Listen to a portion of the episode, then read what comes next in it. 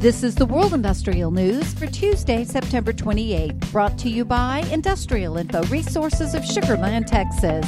This newscast is sponsored by Sung Il Sim, producer of shop fabricated piping spool and induction bend with accumulated technical know how for the last few decades. They've also produced and supplied nuclear, thermal, and on and offshore plants with high quality piping.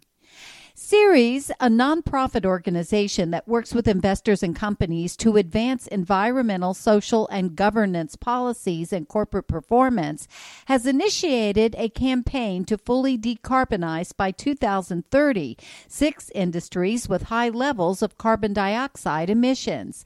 The industries are electric power, oil and gas, food and beverage, transportation, steelmaking, and banking. U.S. automobile production, which has suffered greatly for nearly a year amid the global semiconductor shortage, is showing signs of getting worse, according to the Washington Post.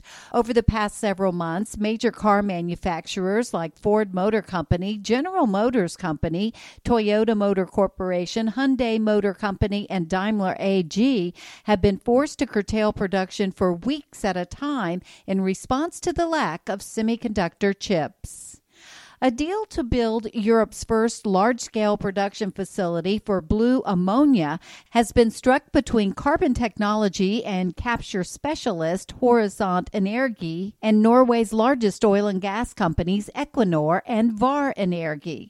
The Barents Blue project will use natural gas from the Barents Sea and include a large scale clean ammonia plant near Finnmark in northern Norway.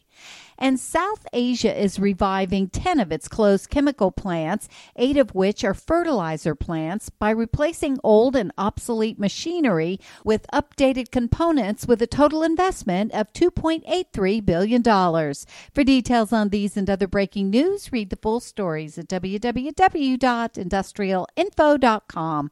I'm Peggy Tuck, reporting for Industrial Info News.